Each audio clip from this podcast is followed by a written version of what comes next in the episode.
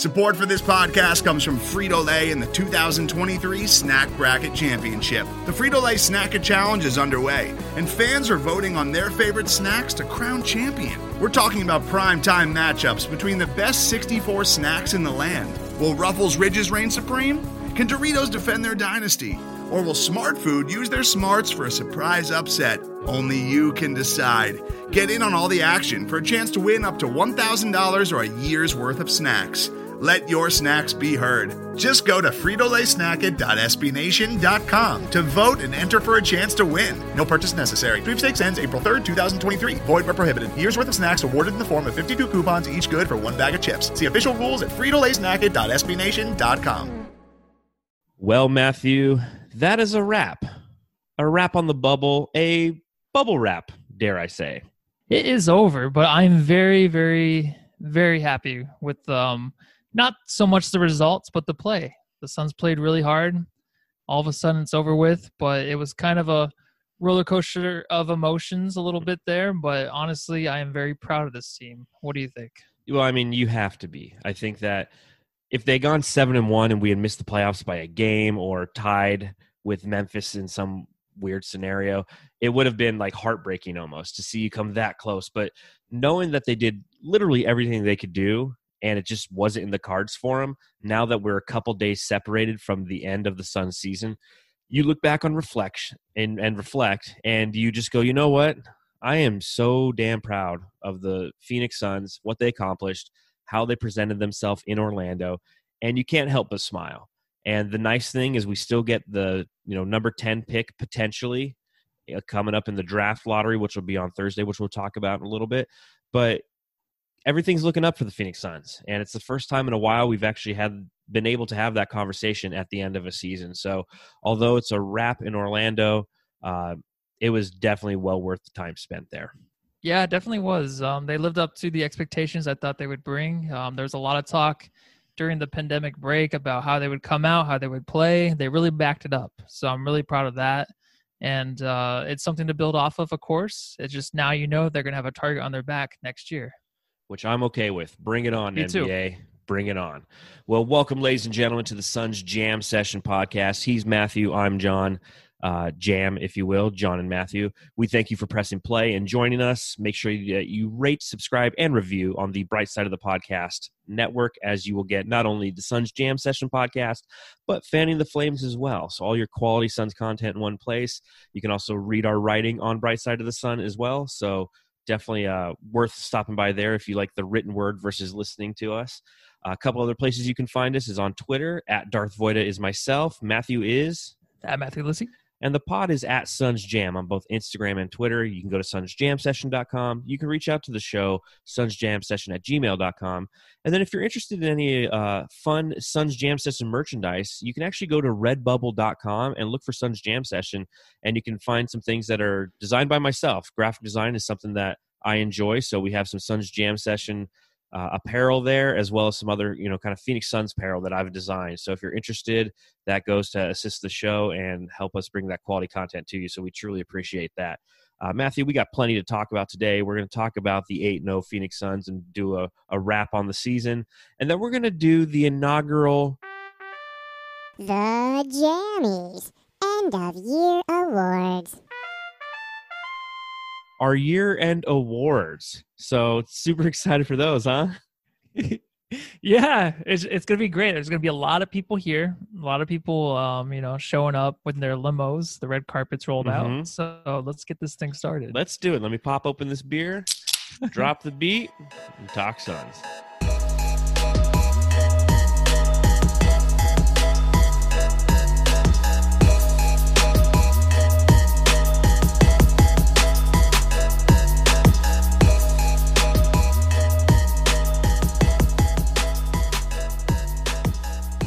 8 0 in the bubble. I mean, you can't fault them for anything they did. Even if, I mean, I saw some people were kind of giving DeAndre Ayton some shit on Twitter about his play in the bubble. Yeah. And I'm like, but we went 8 0. Like, if Ayton can play, you know, air quotes, subpar, and still the Suns finish 8 0, it's a win across the board, right? Yeah. Like, this whole experience could have been so negative if we didn't have Devin Booker. If Devin Booker was not on this team, And the Suns, you know, lost went 0 and 8, and you got TJ Warren going off. There's another something there's something negative there. The way Ayton played, he wasn't too stellar, had a couple good games, but we have Devin Booker, who's our who's our star now. So he backed up the Suns. They played off of his energy the whole the whole time. I feel like every player was playing defense um, from end to end. They were just um, pretty much unstoppable. It was against the second team a lot of the times, but you know what? They blew them out. They handled business, and a lot of the times in the fourth quarter, Booker wasn't even playing. The starters were not even playing. So that's something to be really happy about. I think. Yeah, I think that I was watching the Sun solar panel with uh, Dave King, Espo, and Tim Tompkins this morning, and I think Dave was talking about how the Suns were, I think, fourth in overall defense in the bubble and second in or first in Yeah. offense. Like, Yep. They were they they were a force to be reckoned with, and it, it was great, obviously, to see. That's what you want to see. And I remember right before the bubble started, uh, we discussed at nauseum a bunch of different articles that people were putting out, and I remember the one that said like, you know, what team is going to go zero and eight, and then there was a picture of Devin Booker standing there.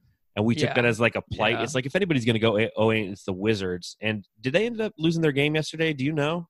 I'm not too sure. Did they go 0 and 8? Because I don't feel like a lot of people remembered they were still in the bubble. They got a win yesterday. They beat Boston 96 to 90, but they almost went 0 and 8. They were 0 and 7 leading into that. But, yeah. you know, so the Suns were definitely on the radar of people of what the fuck are they here for?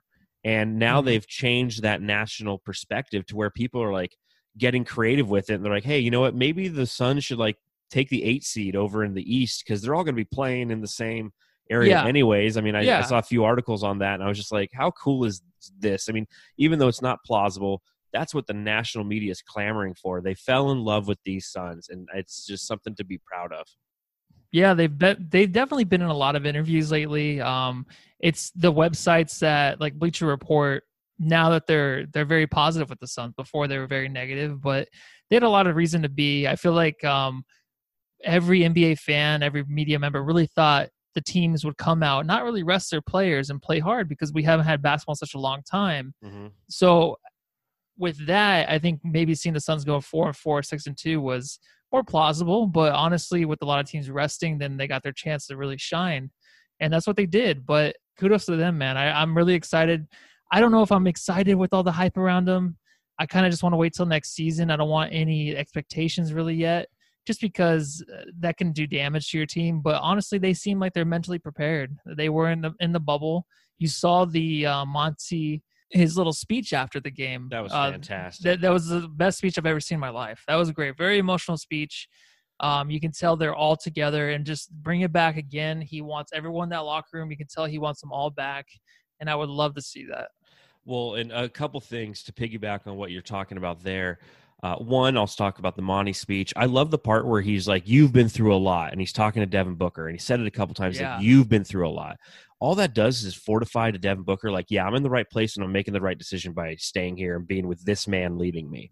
You know, he, he Mhm. recognizes the struggle that I've gone through and everything that I've sacrificed to make this team better, to make this franchise better, to make this eventually, hopefully, a destination for you know big time free agents to come and you know the top training staffs and all those all those extracurriculars that come with a quality franchise devin booker's put in the work. And to just see him recognized in front of his peers by his head coach in the manner that he did in such an emotionally charged speech was just breathtaking. And it really like i think the suns uh, twitter account posted it And they're like i'm not crying you're crying. Like i was Mhm. tearing up man. I was like so just like it's it's been a like you you mentioned Yeah. earlier it's been a roller coaster of emotions and we've been along for this entire ride and it's been so fantastic and i do want to run through a wall for monty williams. Now kind of to the other side of that what you what you started with on your last point was the expectations are going to fade.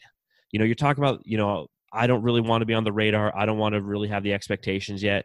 I honestly think that they will fade because what's going to happen now is we're going to go into the first round of the playoffs and then the second round then the third round and then you know the nba finals and by the time the finals come around which will be october timeframe the 8 no Phoenix Suns are going to be something that people go, oh, yeah, I remember, yeah, they were kind of good. But they're going to be so focused on all these other teams that are in the playoffs and what their potentials are that we, want, we will once again kind of fall to that back burner.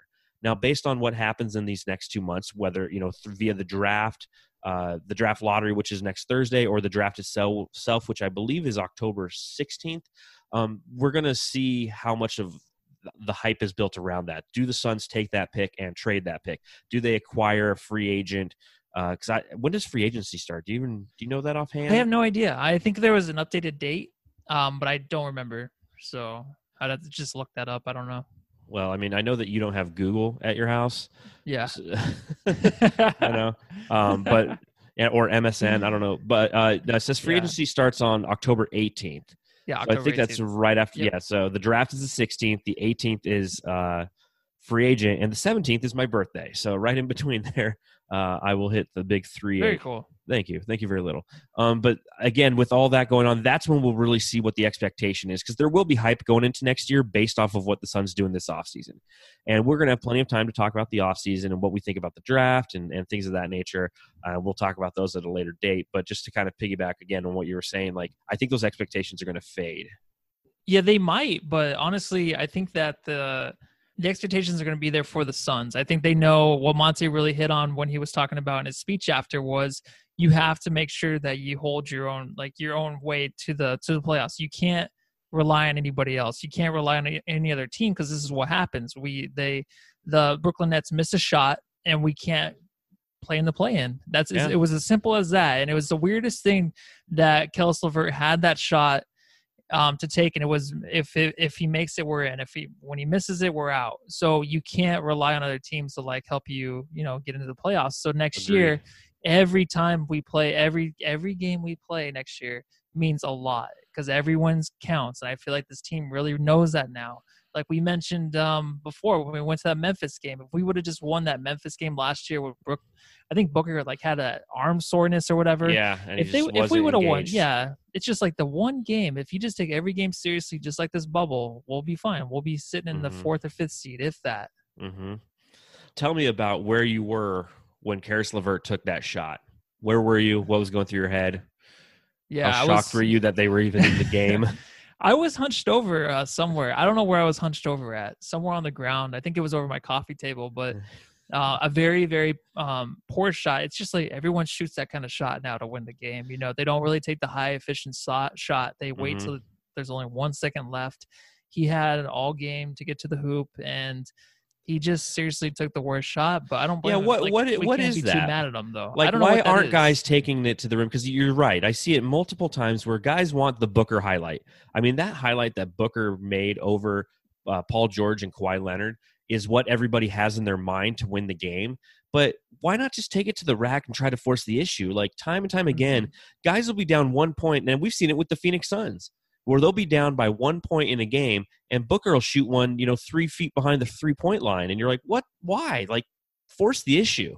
And Caris Levert was doing the that the entire game. He was ha- he had a plethora of different moves down low where he'd go down there, drive either either lay it in or do a pump fake and let get Nurk in the air and have him go flying by, then have you know a, a little like six footer. And he decided to take that long too. I mean, it was just I don't understand the Yeah. mentality behind. Maybe it's just hero ball. You know, they want that highlight. Yeah, they they do. And like actually Booker kind of he he's he's shot that shot for a long time. A lot of times it doesn't go in. He- I mean, we've been frustrated for him putting up really poor shots at the end of the game to win the game. A lot of them were threes.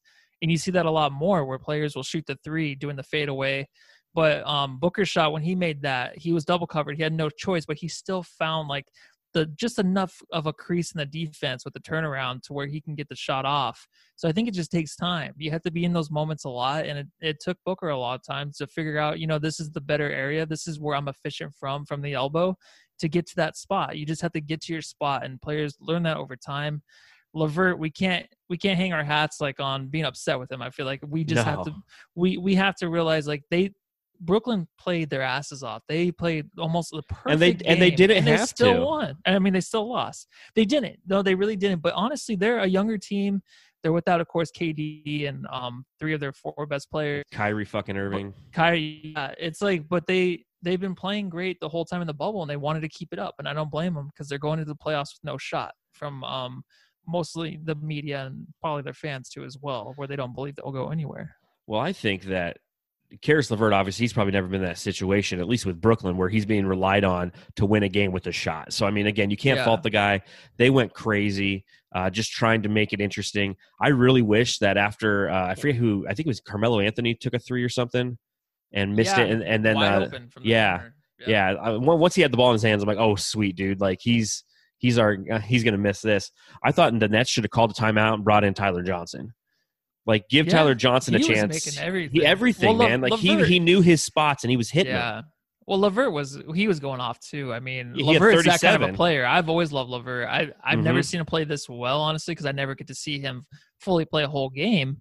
But he seriously was getting any shot he wanted. I like. I was more comfortable with Levert taking it. It just was a bad shot, and I think he knew it after too. Oh He yeah, knew it after. instantly.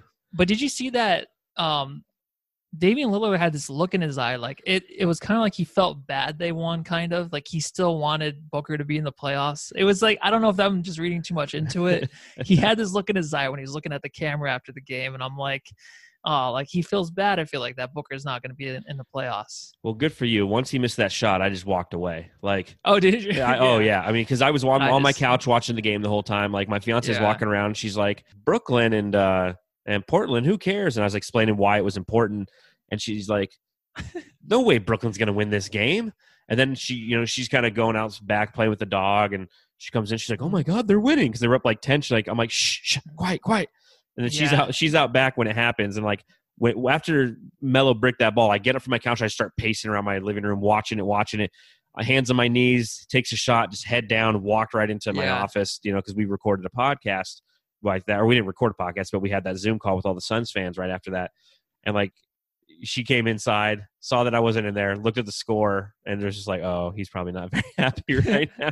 you know, what are you going to do? I mean, Caris Levert, 37 points, nine assists, and six rebounds in that game. Went Yeah. absolutely crazy. You know, I thank you to Caris for for carrying and trying for us.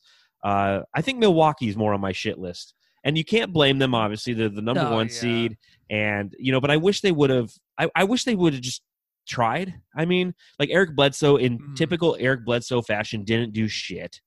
You had the Lopez brothers in there running the four and the five. I mean, it just it wasn't a fun. It wasn't a fun watch. Obviously, Yeah. that game was going on. Why the Suns were playing the Mavs in their final game, which they handled easily, which was a fantastic watch. But as I was bouncing back and forth, like it wasn't a game right off the bat. Milwaukee brings No. it back to like a point, and then it's just a blowout. And it's just like, dude, I got to rely on fucking Brooklyn tonight. Ugh.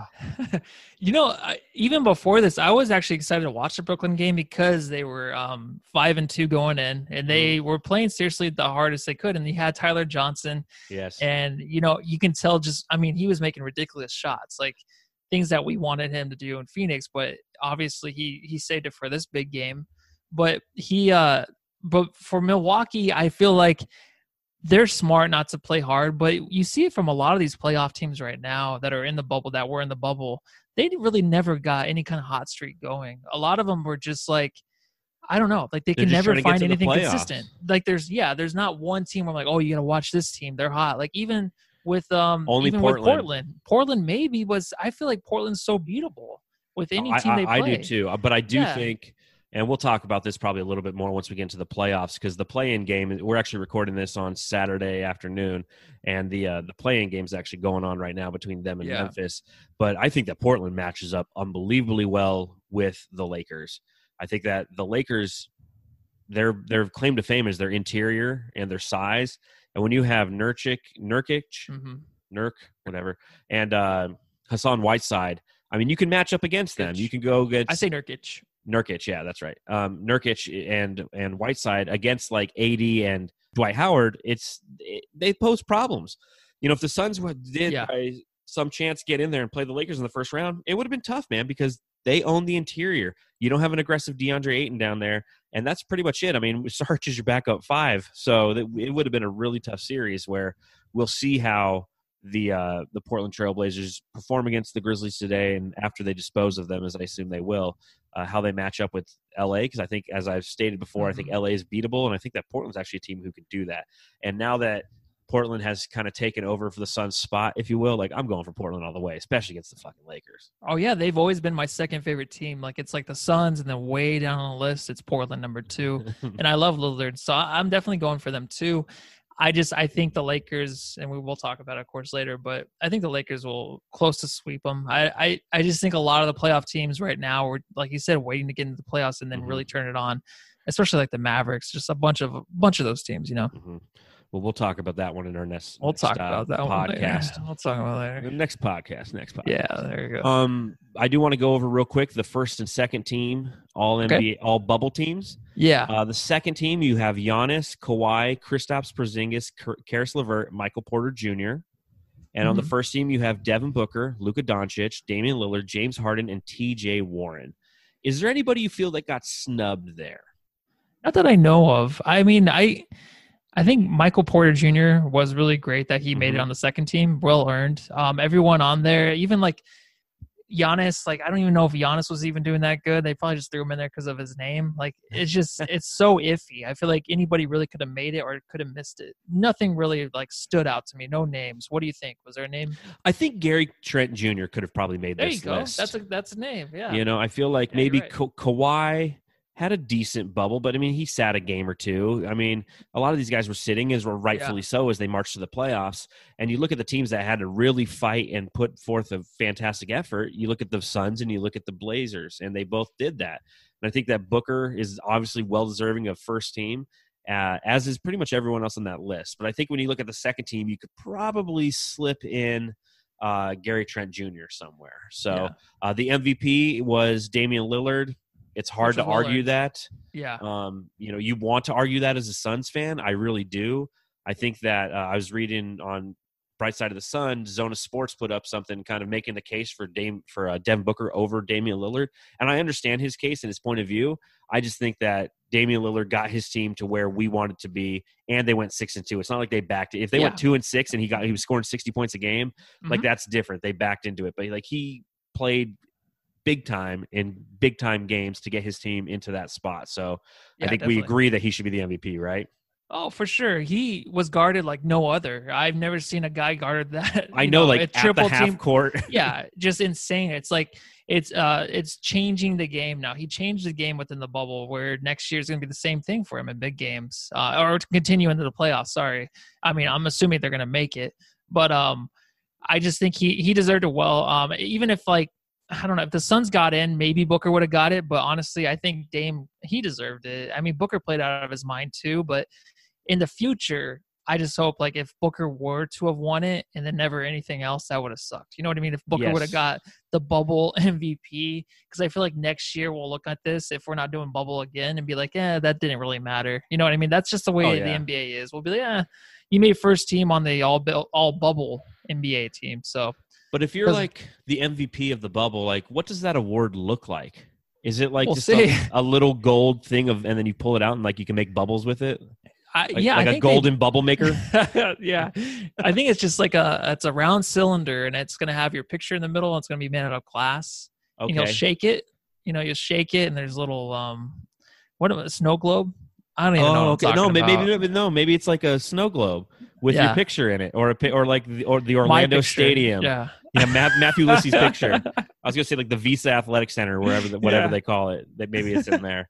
Um, obviously, you know, kudos to Monty, coach of the bubble. I think that's unbelievably well deserved. I mean, I don't know if, definitely. I don't even think there was an argument there. I mean, he took the Phoenix Suns, the team with the lowest seeding in the West, and nearly got us in there. And in fact, you know, he ends the season what 34 and 39 for this team, 8 0. I mean, yeah, I mean, but again, that's just the fortification of the culture and how that's that that's what we have moving forward is we have the, this coach who is one of my favorite coaches in Phoenix history, uh, Arizona sports history. And to be honest, I mean, and I know it's only been a year, but like I've never seen a coach come in here and just completely change a culture in such a swift manner. I mean, Mhm. you, you go through the other major sports. Ken Whisenhunt kind of did that with the Cardinals in like 2000. I think he joined the team in 06 or 07 and got us to the Super Bowl in 08. I was a big fan of him. You look at the Phoenix Suns themselves. Like we've had a lot of great coaches. Obviously, Mike D'Antoni did that, uh, but I was never like a big D'Antoni guy. Leading into it. like he, he didn't make speeches that I just wanted to run through a wall for him. Like I I enjoyed his the way that he had his style of play because it reminded me a lot of, and I'm maybe aging myself a little bit here, but it reminded me a Mhm. lot of Paul Westhead, who used to be the head coach at Loyola Marymount University, who still to this day holds the record for most points per game in NCAA history in a season. I think they had like 144 points per game, and that was with Hank Gathers and Bo Kimble. And I, that's what it reminded me of, but it wasn't somebody who was just like, Monty Williams is just such an unbelievable coach. And I'm sure I'm missing somebody in there, and I'm sure that the listeners, Yeah, the, of course the, we are. the Jamster listeners will remind me afterwards of, you know, like three coaches like, hey man, you forgot Jeff Hornacek or something. I don't know, but well, I mean, what are your thoughts on uh, Monty as coach of the bubble? you can already see his tenure. Like he i- here in Phoenix, it's going to be. I I would hope he's going to be here for at least four or five years. I think that he really cemented it with the with the bubble wins, the speech he has, and then you realize how young this team is too. I, I can't imagine another coach we would have that can help this team succeed, and especially a young guy like DeAndre Ayton, where I feel like he needs a lot of leadership, a lot of the um you know the attention that Monty can give him in a Mhm. positive way that's that's what's going to help him i feel like get get better and i think him just being there too with booker and helping booker understand like you know we have the depth and we have the young guys but together i feel like him and monty and hopefully rubio if he continues to stay here those could be like the three that can lead us into hopefully some successful seasons so Mhm. i can definitely see that Mad props to Monty. What uh, as we as we round out this season, and we're getting ready, obviously going to our JAMMY end of year awards. But at rounding out this season, what was your favorite moment of the bubble, and what was your favorite moment of this season? And did they both occur in the bubble? I don't know. I mean, you tell me, bruh. I don't know. I think the shot by Booker has to be the favorite for the moment of the bubble and the season. Like that's just has to be it. It's Um, like the defining moment, right? it really is. I mean, their hot start like seven and three, that was really great. But I can't remember too much good after that. I, I really can't. Like there wasn't really anything that really stood out to me. I'm sure you might remind me of something, but I'm thinking that the Booker shot just it was amazing how that shot turned a lot of like just this franchise around and his game too around like in the same moment. So that's just that's my moment of the bubble, or for the whole season for, too. for the, for the whole season and the bubble. I think obviously the bubble. It's got to be the uh, the Booker shot. I mean, that was yeah, a defining moment for this franchise, a defining moment for Devin Booker, something that puts him on a national stage, something that people will recall when they're sitting there and they're doing their All Star voting next year. They'll be like, "Oh yeah, remember that shot Devin Booker had over Paul George and Kawhi Mhm. Leonard? You know, I'm going to give him a little bit of an edge over player to be named." Uh, as far as the season itself, prior to the bubble, I just think that Clippers game, like the third or fourth game of the season, when we were at that game and we beat them. I mean, it was just so much fun to be there. So just as a Suns fan, that was super fun. Just because oh like yeah, uh, sure. I met Jerry Colangelo that night. I met Paul Westphal, and you know, prayers up for Paul Westphal to hear he has brain cancer is devastating. Mhm. To hear that, I mean, that's just you know, if if pray for that man, and he's he's done a lot of great things for this city, uh, both as a player and a coach, and that's what made that night so special was meeting those guys, and then obviously having Yeah. the Suns win. Uh, obviously, overall as a, a franchise, yeah, you got to go with the shot by Devin Booker. What was uh, what was the worst part of the season for you? Uh, I think the worst part was just DeAndre Ayton's suspension. I mean, just that night getting the update that he would be out the next 25 games. That was the worst part of the season for sure. The See- feelings I had from that, that was just miserable. Yeah, that was it was a kick in the nuts because it was right after the first game. They really came was. out and they kicked the shit out of the Kings, and you're like, hell yeah, this is going to be a great season. I just you could see it on the court the way they were moving the ball, the addition of Rubio, Jevon Carter played Yeah. great in that first game Yep. too, and you're just like, okay, this is going to happen, and then all of a sudden to be robbed of your second year All Star potential, you know, center, uh, really sucked. Um, so I do agree. I mean, that's in the top three for me but I would have to say that the the lowest point of the season for me was on a date that happens but once every 4 years and that was February 29th, 2020. You know, it's a leap year so we got a February 29th. And that's when the Suns lost 115 to 99 to the Golden State Warriors. And there's a couple different reasons that that was just unbelievably frustrating for me as a Suns fan. One, we had just lost to the Pistons the night before and the Pistons are one of the worst teams in the NBA. And we come back and then we lose to Golden State, who's like the worst team in the NBA. So at that point, you know, you feel like the season's getting away from you, that the motivation from the team has been lost, that they've lost their way, and we're going down another rut of Phoenix Suns, you know, uh, another Phoenix Suns abyss, if you will.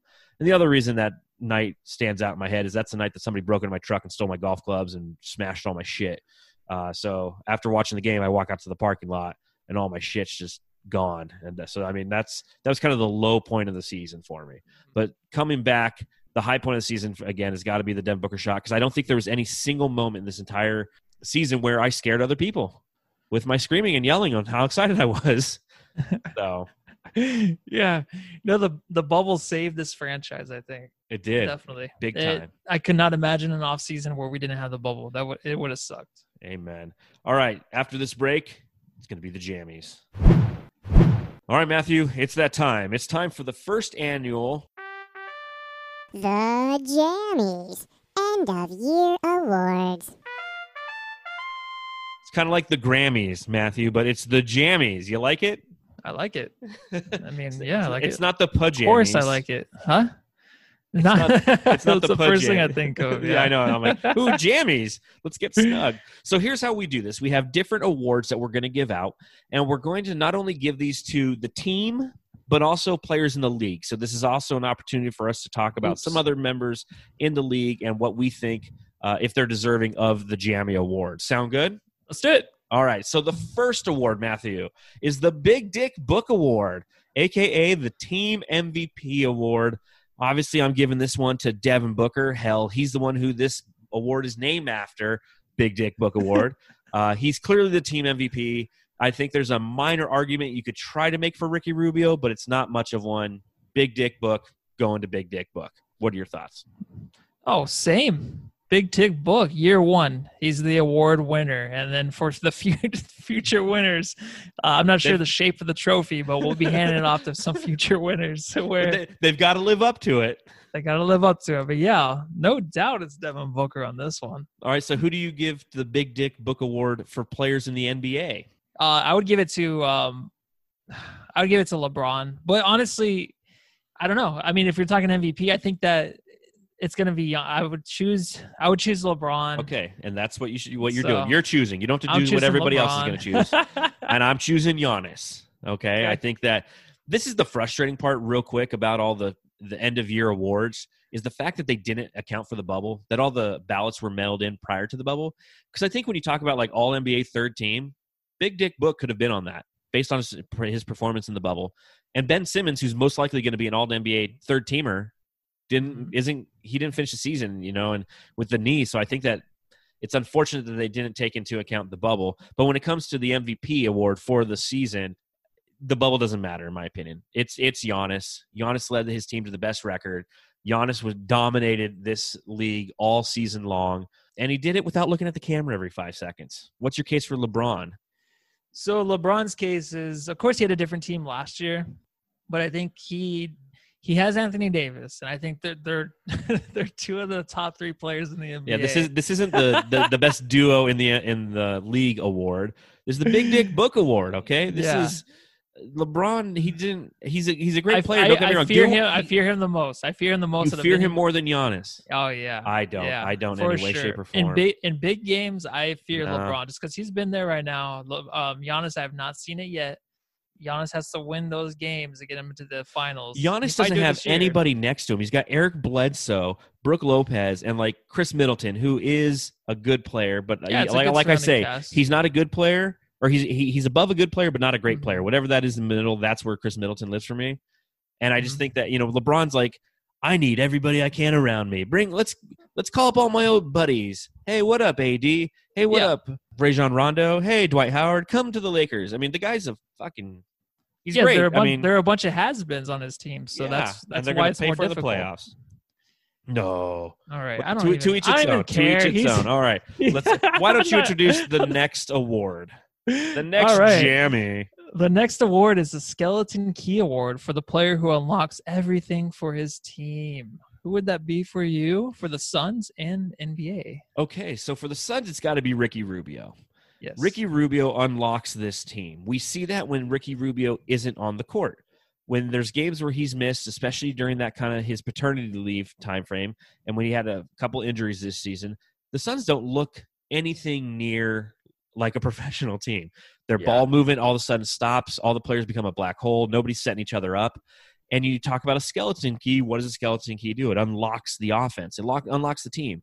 And I feel like Ricky Rubio does that, and he even does so on defense. You know, he's kind of an underrated defensive point guard.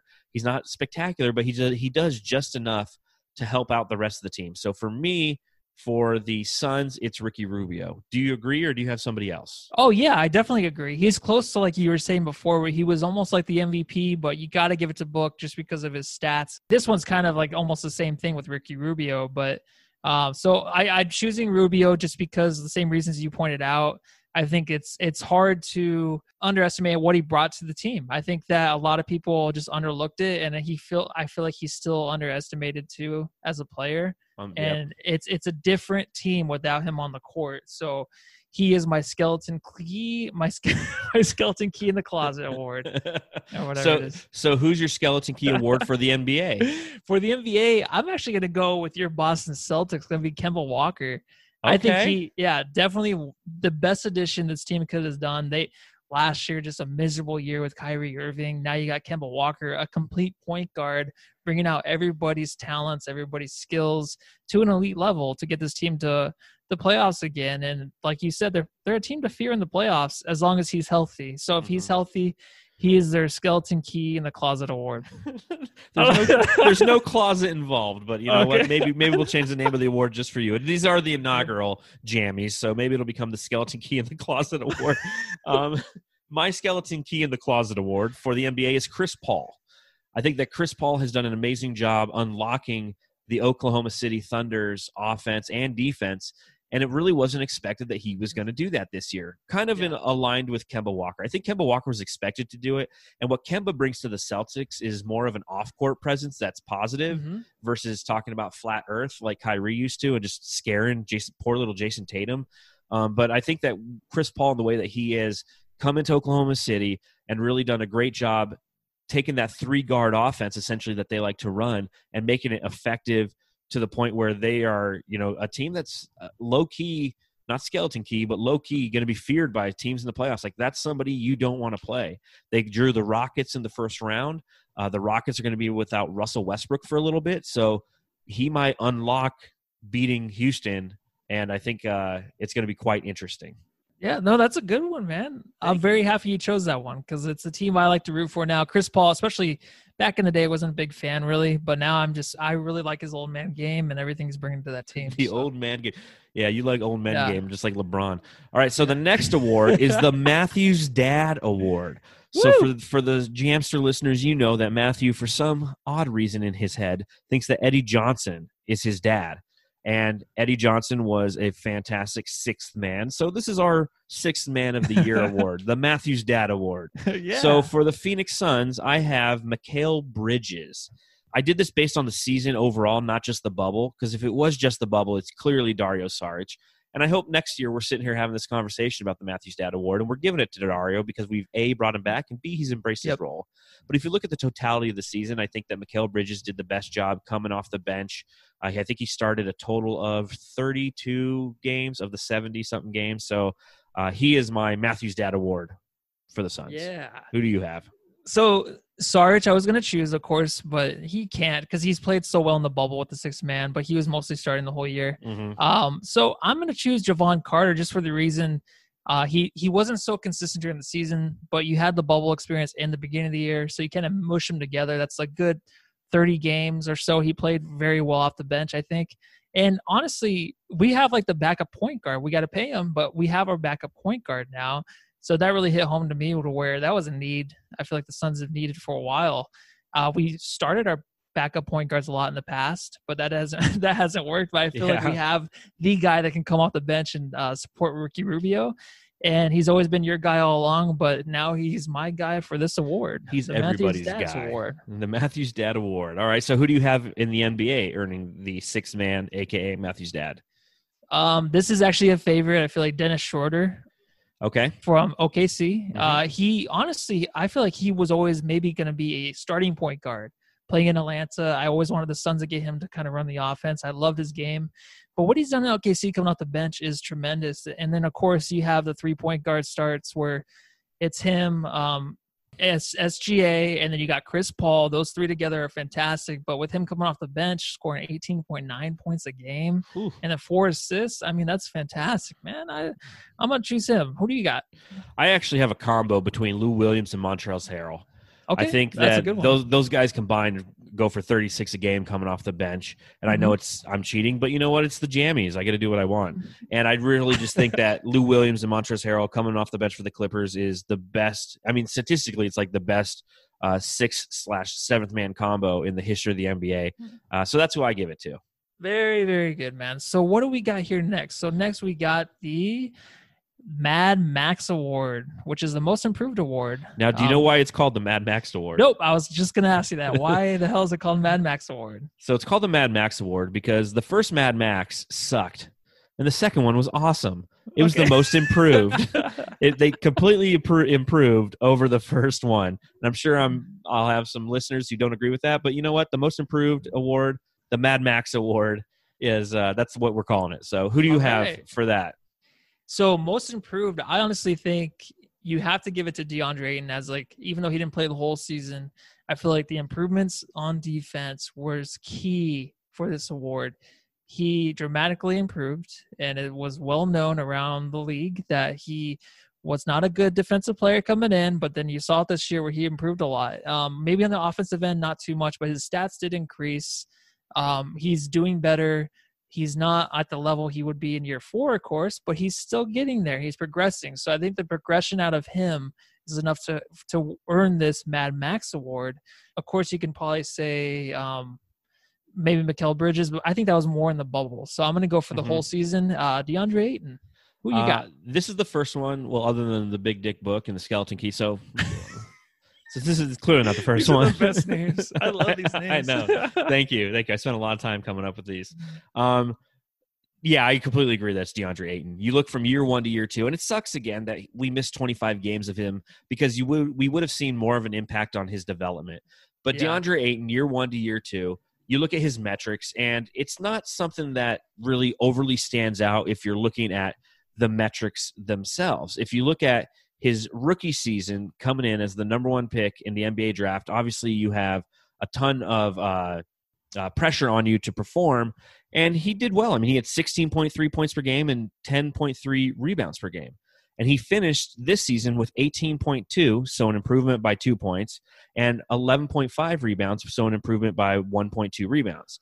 So that that's great unto itself. But again, his defensive, you know, as you mentioned, his defensive capabilities, his ability to really kind of slow the game down on that side of the court, it's something that not a lot of people well people are starting to talk about a little bit but not a lot of mm-hmm. people truly recognize that that's becoming a clear strength for him.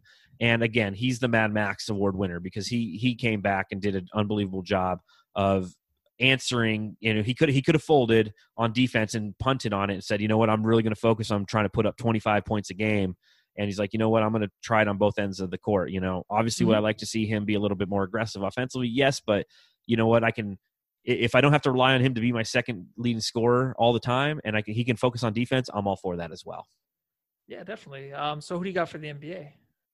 Brandon Ingram. And I think that I'm not obviously alone in that. I think it Mhm. does come down to Brandon Ingram and God, there's somebody else who everybody's really talking about, but Brandon Ingram's the guy for me.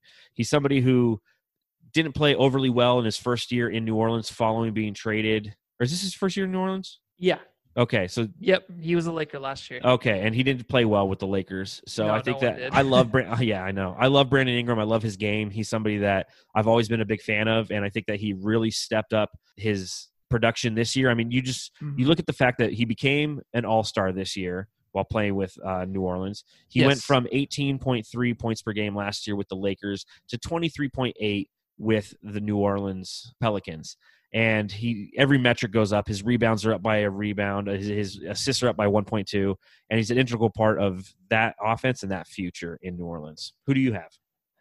Yeah, I was going to choose him too, probably. Um, but we should create another award where it's like um, Kyrie or LeBron fucks your season up, and then you come back and play the way you were before, kind of like Jayson Tatum. Ooh, you know, I like Jason that. I like that. I like that award. it's like Kyrie or LeBron are going to come up and just destroy your season, but next year you'll be back and you'll be better than you were the year before this year. Uh, that's the Jayson Tatum will win that award. But honestly, I was going to choose Brandon Ingram too. I think it was well deserved um, with uh, the All Star nod that he got, and honestly, he's he's played fantastic the whole year. I know in the bubble wasn't the same. but I had to choose him definitely. And then the other honorable mention is uh, Bam Adebayo Yes. from Miami. Um, that's probably the other one, but I'm gonna go Brandon Ingram because I feel like he improved drastically the most, especially being his fourth season. Okay, so we agree on that one. Yeah. Uh, on both of them, we both picked Ayton and Ingram for our Mad Max Award winners, both with the Suns and in the NBA. All right, our next jammy is the Uncle Jesse Katsopolis Award for the best hair. Who on the Suns has the best hair, Matthew? That would be Kelly Oubre, right? I don't know. You Because tell he me. sha- he shakes it. He shakes he it. shakes. he it. shakes that hair. Yeah, anything that has to do with style, um, anything that is a body part. Kelly Oubre, I don't even know what that means. Kelly Oubre definitely wins this one because uh, he he he's had the longer hair. He shakes it after the dunk. He does everything he can with his hair. Um, I mean, he makes it look fantastic on the court. Uh, it's the only one that really sticks out to me when you're talking about the Suns. I know um, Cam Johnson grew out the hair long, but the whole season definitely Kelly Oubre. Well, I'm going to throw a curveball at you for this one. What's My Uncle Jesse Katsopolis Award for the best hair on the Phoenix Suns, Aron Baynes. Two reasons. Oh yeah, One, the top of his hair is always like perfectly combed. He's got a perfect waft going on. It's red, so it's different. And then he's got the big fucking beard, man. That's hair too. yeah. So I give it to I you give it to Aron Baynes. You know, you think you'd go Ricky Rubio, perhaps he gets an honorable mention for the man bun Mhm. and the way that he plays with it all game long. But I'm going Aron Baynes on this one. No, that, Now- that- that's great. Uh, if you look at the NBA's best hair, I was looking at Ranker, and Ranker actually gives it to Ja Morant. Oubre was actually number three on their list. oh wow, I'm going with the Nets' Jarrett Allen. I Yes. love Oh, that. I love I love the old fro, and especially wearing Yes. that Brooklyn uniform. It just it looks clean, and maybe it's I, it's recency bias because I watched them play the other night against Portland. But the Jesse Katsopolis Award for best hair in the NBA goes to Jarrett Allen for me. What about you? That- that's great. That's a great pick, especially with Thank him you. playing his ass off to try to get the Suns in the playoffs. Mhm. Um, I think honestly, it's a little bit different take, but Lonnie Walker had like the really crazy hair, and then he cut it off. Emotional reasons. He actually uh, sent out a post a while ago about why he had the long hair. But Yeah, his hair was awesome. So I think for an emotional he's, he's- standpoint, he's got like the Cam know, Newton, yeah, yeah, yeah, yeah, yeah, definitely. And um, pineapple head. But now it's gone. Now it's just clean shaven. So I think just for you know the story, I'm gonna go with Lonnie Walker. Okay. Jr. Okay, what's our next award? We just got a few more here. Yeah, the next word is uh, the surprised the fuck out you. You just can't read, can you? the that hard. surprise, the surprise the fuck out of you award for the guy who surprised the fuck out of you this year. So who surprised the fuck out of you? Honestly, it has to be Cam Johnson, right? If that's your pick, Yeah, I know. I always ask every time. I know. Yeah, so you Cam- tell me who your awards are. Don't ask me. it's this guy, right? Am I right? Am I wrong? I don't know. yeah, so I'll choose Cam Johnson just because he was the 11th pick and everyone didn't know what the hell the Suns were doing. We didn't know what he would be like. I know he's a sharp shooter, but he's improved so much more than just being that player that's a shooter from the outside. But he's put up some great stats. He worked his way into the starting lineup. That might be something next year they might consider. So I'm going to go Cam Johnson because I didn't know what the hell we were going to get in that guy, but he proved to be a great pick at that spot. Well, you're not wrong there. I mean, Cam Johnson is somebody who definitely surprised the fuck out of me. Uh, I knew that he'd be a great shooter, but his development in the bubble is what's I think the most surprising for me. But I'm going with Jevon Carter on this one because when we received him for Josh Jackson this past offseason, I didn't know who he was, nor I really did I have any expectations for him coming in. Essentially, it was like, oh man, we got rid of Josh Jackson. Good, the guy's not playing well for us, and you know he's kind of a cancer. Oh, and we got this Jevon Carter guy back. Okay, yeah, whatever. And then he surprised the fuck out of me. I mean, he came out in that first game against the Kings, played great defense, continued to play hard all season long. Uh, had a fight and claw for every minute that Monty would provide him, and he earned those minutes to the point where he's quickly become a fan favorite and actually just won the Dan Majerle Hustle Award for the Phoenix Suns. So that surprises the fuck out of me. Who uh, who surprised the fuck out of you from an NBA level? Uh, for NBA, honestly, I think it would have to be, and, and I'm going to go back to Jayson Tatum a little bit. I think that his game, I know we're not really the biggest fan and of him, but honestly, I think that from such a poor year last year, I kind of thought maybe he he was just so overblown the first year Mm-hmm. to where he would come back this year and still have kind of a shitty year. But I was really surprised about he how he took this season more seriously. I, of course, he had a better point guard this year, but I'm gonna go with him on this just because I feel like he got back to his All Star status. So I'm really surprised by that so Okay. quickly. Surprise the fuck out of you. All right. Uh, the guy I'm choosing is some, a guy who scored 3.3 points per game last season and now is scoring 13.5 points per game this season. That's Duncan Robinson from the Miami Heat. This guy surprises the fuck out of me, man. Like you look at him and, and he looks like like your accountant, you know, like he's Yeah. gonna crunch the numbers on your taxes. You see him once a year and you're like, oh hey man, uh, by the way, here's my W fours or whatever, my 1080 EZs. I don't know. Uh, but he comes out and he's in fuego from beyond the arc. You know, this year, 44.6% from downtown. Last year, 28.6%. I mean, he was a cast off. He's not somebody who was supposed to really do anything. And now he's an integral part to a Miami uh, Heat team that might make some ripples in the playoffs this year. So he surprised the fuck out of me and scared the shit out of me, too. If, the, if, that, if that was an award, I'd give him that Mhm. one, too, because the guy really scared the shit out of me. All right, the next award is the Bob Gunton Award, aka the Defensive Player of the Year Award. Do you know who Bob Gunton is? So who is he? Bob Gunton is the actor who played Warden Norton in The Shawshank Redemption. So I'm going to go with the Warden, Mikal Bridges, for this one, our Suns' Defensive Player of the Year. I don't think it's an argument. What do you think? Not an argument, no. I mean, you could say maybe Jevon Carter, maybe the improvement with DeAndre Ayton, but um, no. I mean, he's our when you think defense with the Suns, it's Mikal Bridges. Mhm. Anything What- extra is cherry on the sundae. Ooh, I like Sundays. What uh, what do you do on on national level? Who's in the NBA? oh, national. It has to be Le, um, not LeBron. LeBron, yeah, Giannis. get get yeah. fracked. Giannis, I think Giannis is just he's out of control on defense. I mean, obviously he's like the longest longest guy in the NBA, the height, playing center, but he can play he can honestly match up with anybody on the court. Um, whether it's um, you know, the guards, the the wings, or What's so funny? stupid. No, I just I, I was just like sounding so stupid trying to explain this. But uh, honestly, I think he's just out of control on defense, and I just the, the reason why I love to pick him is because he's so great on offense, but then he brings it on the other end just as God, much. Almost sounds So, like an MVP, you know, like somebody yeah, just affects like- everything on both the offensive and defensive end. I know I, I didn't want to even say it because I didn't, you know I knew you were going to say that. Well, I'm going with Kawhi Leonard, and I know that I'm in the minority here. I know that he had a plenty of load management, so he, we didn't get to see him play lockdown defense as much as we normally do because they're saving it for the playoffs. And I know that Anthony Davis and Giannis and Rudy Gobert, those are the, typically the top three on a lot of guys' ballots. But I'm going with Kawhi Leonard because he's a different kind of defender. When you have people like Devin Booker as your primary scorer on your team, Giannis isn't going to be guarding him. You're not overly afraid of Giannis when you go against Milwaukee from a defensive standpoint because you know that your primary scorer isn't going to be negated due to his defense. But when Kawhi Leonard's out there, you're like, oh shit, this guy could really shut down Booker. So I'm just zigging when you while you're zagging, just because I think that it's something a little bit different. Uh, you don't see a lot of guys give respect to the guards and the small forwards for the defense that they're playing as much you know as much as they do to the the big guys. So that's who I got for my Bob Gunton Award winner. What do you Very have? What, what's the next award, What's Matthew? we got? Three see if I can more. read this. The Acid Jeans Awards. So it's for the most washed player, aka how this guy gets minutes. Acid wash jeans, man. Just these guys are washed. Like, how's this guy getting washed. minutes? yeah, so I'm gonna choose. I think we have the Bulls. It's probably Okobo, just Yeah, because he really disrupted a lot. But we we had some health problems. But I think Okobo came in and used up some minutes that really cost us some wins. Uh, I think it was that dramatic. I think that seriously, with him not playing the in the bubble, helped a lot. But him getting minutes was just like I don't understand what you want to see out of this guy. He's not gonna do anything different.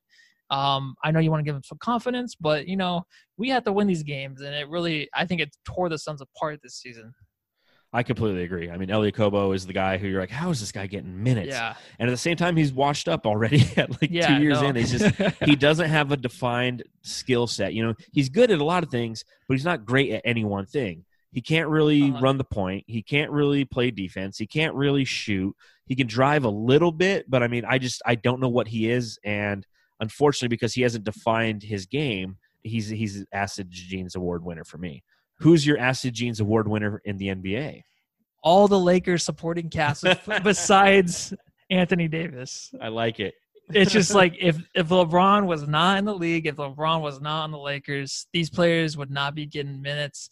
Um, you know, yeah, I don't even know where to start, but basically, I can't remember the roster right now. But I know a lot, of all those guys that are on the bench. You know, they they wouldn't be getting the minutes they would on other teams. J.R. Smith, I mean, I know he brought him back, um, and then also you have, um, oh god, who's their freaking Rajon Rondo? Yeah, this- Rajon Rondo. Yeah, it's just like I don't know. Quinn a lot of these, just the players. Yeah, so I, I think anybody on that the supporting cast for the Lakers. That's what I'm choosing. I put uh, JJ Barea because I still don't know how this guy's getting minutes, man. He's like 85 years old, Yeah, and Dallas yeah. still plays him like a ton of minutes. So Yeah. that's my Acid Jeans Award winner. Uh, Nice. Who's your National Media Award winner for the guy you can't trust? you can't trust. So for the Yes. Suns, hmm I mean, I don't want to say Okobo again. You couldn't really trust him on the court, but honestly, are we just talking about on the court too, right? Just court, you Yeah. can't trust them because I don't know them really, but yeah. So I would, I would choose, I would choose a Kobo. I don't want to choose him back to back here, but honestly, he's just some guy you didn't want to see on the court, and you couldn't really trust him. A lot of the times during the season too, um, towards the end of games, Booker, you really couldn't trust. I know that's weird to say now, but that's the way it was. hmm Uh, he's definitely, you know, eclipsed that to where you don't have to worry about him now. But I'm gonna choose Okobo for this one just because I didn't want to trust anything he was doing on the court. I uh, I gave it to Booker's three pointer. Okay. I mean, I think that Oh, one thing I can't trust is Booker's consistent shooting from three. You know, don't get me wrong; he had a great year scoring. Uh, I think he ended up with what, like twenty six point six points per game. But you look at his overall numbers when it comes to shooting the three ball, and he shot thirty five percent. And I'm sure if I was were to extrapolate those numbers into clutch time threes, it falls drastically. So the National Media Award for the guy you can't trust, for me, it's Booker's three pointer. As Yeah, for on a strange. national level, the NBA, uh, I'm going with Portland's defense. It's Oh, something okay. that it's it's definitely recency bias, but obviously I've been watching a lot of Portland recently, knowing that they needed to lose a few games, and their Mhm. defense, although on paper it looks like it should be better than it is, it's uh, you can't trust it. You can't trust it. I mean, they are at the point where they have to rely on Damian Lillard to do everything just to keep them in the game because they can't stop the opposition. I mean, right now, again, we're recording this on Saturday. Portland's up on Memphis with five minutes left in the second quarter by a point to Memphis. And Memphis Yeah. is a depleted squad that has like Ja Morant and Valanciunas, and that's like it. Um, but again, I can't trust Portland's defense. What are your thoughts on Booker's no, that- three and Portland's defense for the National Media Great, Award? yeah. For for men, for a guy you can't trust, definitely some some great nominees right there by John, or some great winners. Um, if I'm gonna choose national media, I'm gonna choose. Um, I was gonna say like Carmelo Anthony's three or I anything like it. he does, but honestly, who can you who can't you trust more than um, Eric Bledsoe?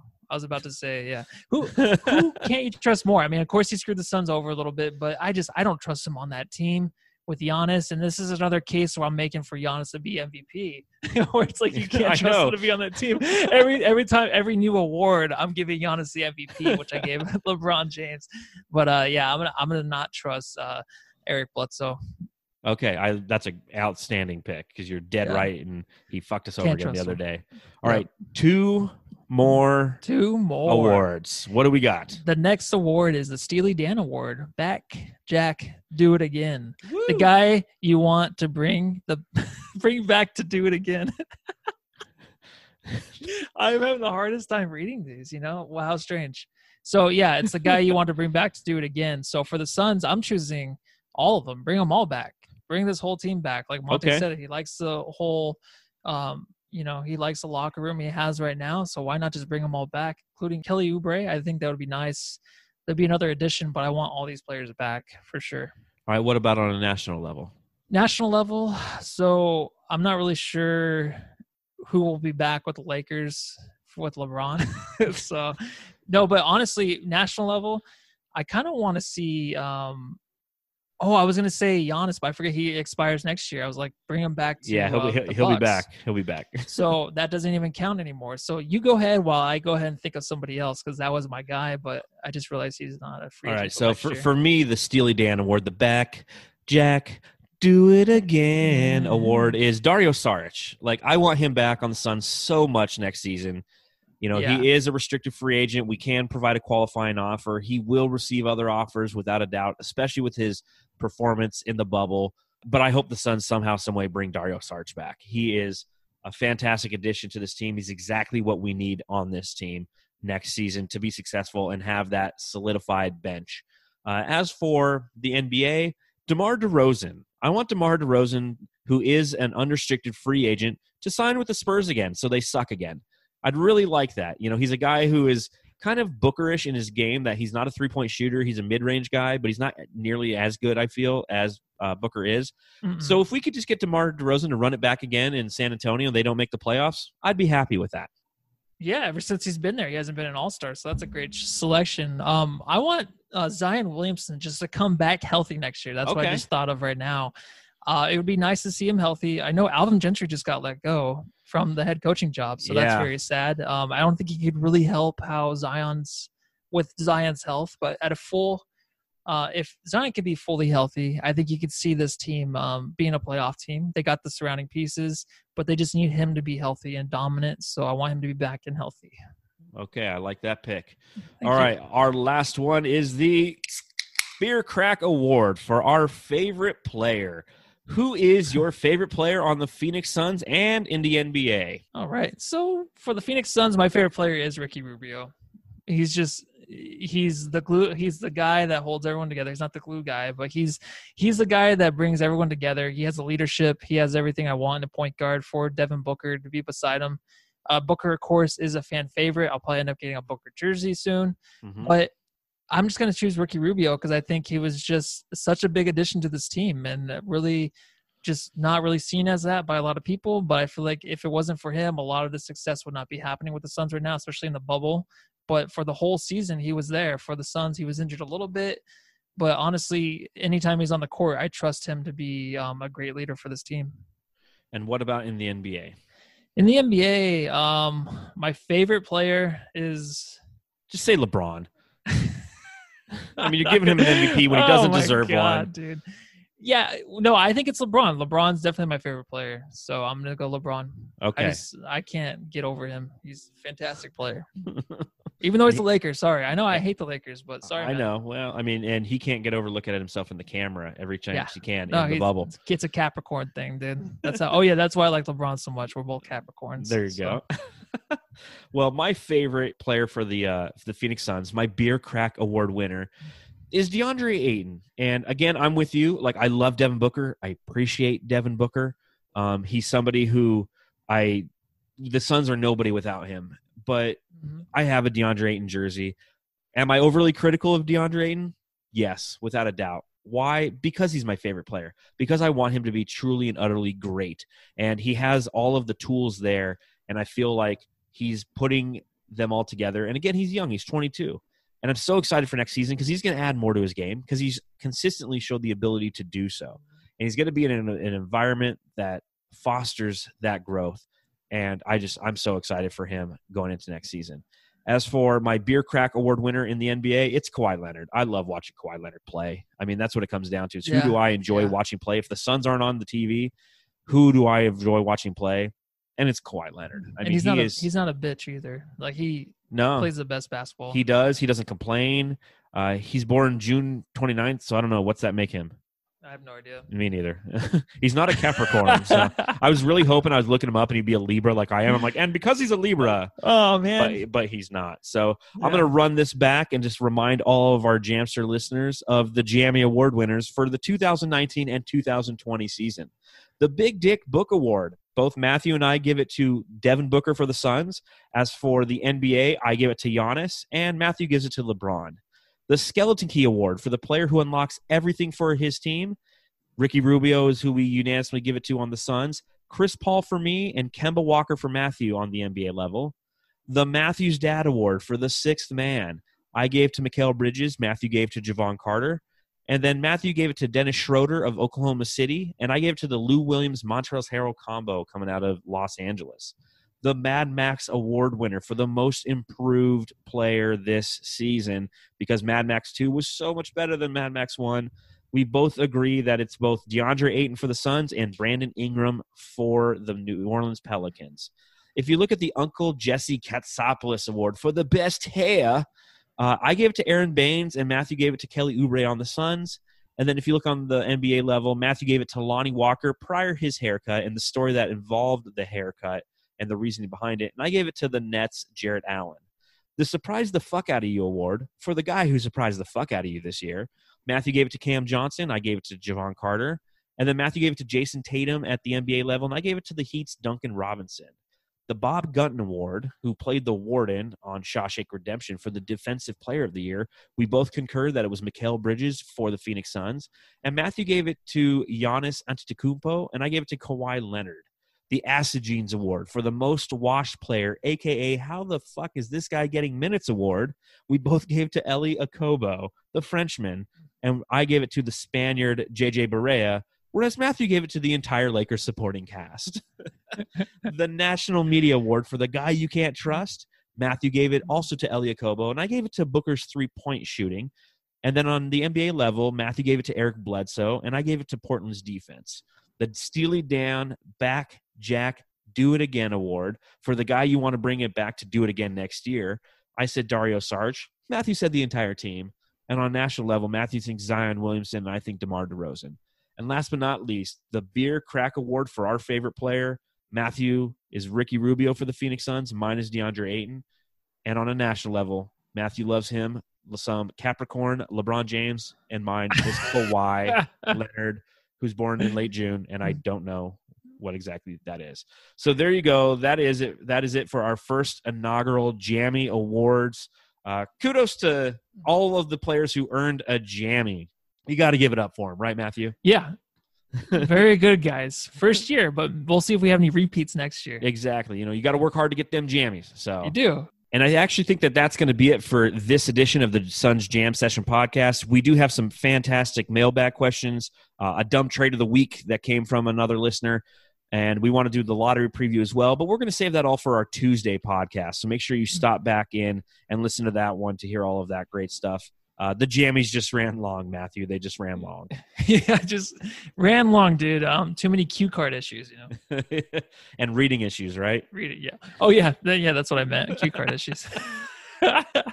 Well, that's it, ladies and gentlemen, for this edition of the Suns Jam Session podcast. Make sure you stop by redbubble.com and search for Suns Jam Session and support the show by uh, checking out some of the apparel that we have there.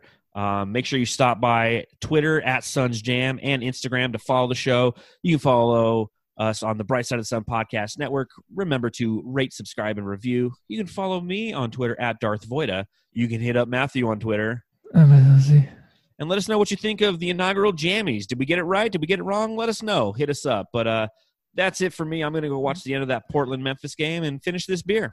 All right. Well, that was a lot of fun. Everyone, go home and love your family.